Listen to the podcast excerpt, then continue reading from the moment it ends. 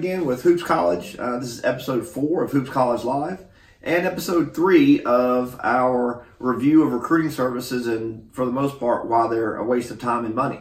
Um, today I'd like to tell you a little story about a player that I was uh, talking to about a month or so ago who was working with a recruiting service, um, you know, all excited that, you know, that the recruiting service was going to get them a scholarship, et cetera, et cetera but then started asking them questions about what they understood and what they knew about the process. Um, they had never heard of the clearinghouse. Um, they had never never heard of financial aid. Um, they didn't know actually how those things worked at all.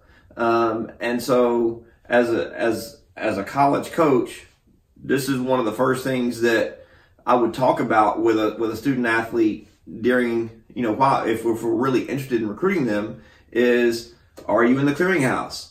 Do you have your financial aid stuff together? Because that's going to have a huge impact on how much scholarship money they get, how much, you know, how much scholarship money they might get back in their pocket. Um, it all depends on the level and the situation, but those two things are huge. And I don't understand how, as a recruiting service, uh, you've talked to this person multiple times, probably three, four, five, six times before they actually sign up with you.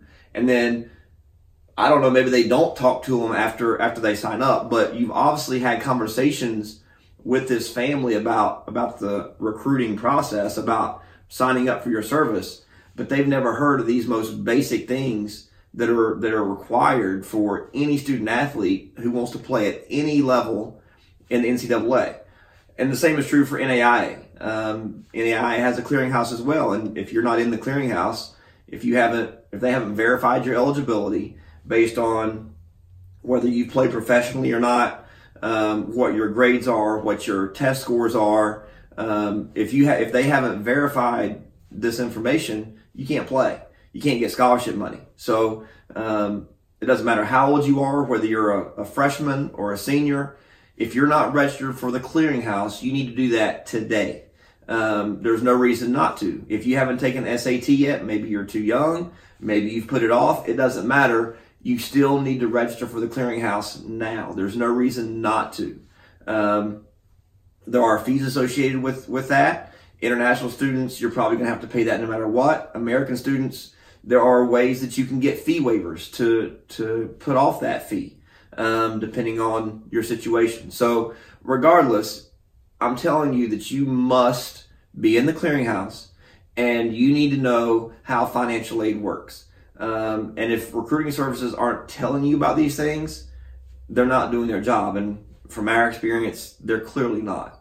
Um, so get educated about how things work, not just, oh, I'm a baller. That's, that's, that's great, but that's not enough. Uh, you have to know how the other parts of, of the recruiting process work so that you know how your your things are going to work out financially. Um, make sure that you're even eligible to play or get scholarships or whatever.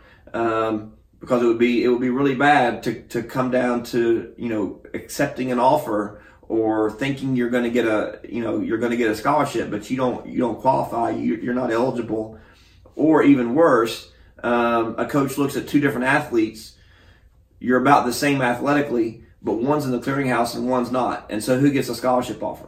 The one who's in the clearinghouse, the one who's already done their work ahead of time to make sure that there aren't any issues with their with their recruiting process. So just keeping it real with y'all, these the recruit, these recruiting services are not doing their job. They're taking your money and they're just giving you a profile and sending a bunch of emails out. And like we talked in episode one, anybody can do that. You can do that yourself. But more importantly, it's about educating you in, in what it takes to really get a scholarship. And if you're not in the clearinghouse, you need to be.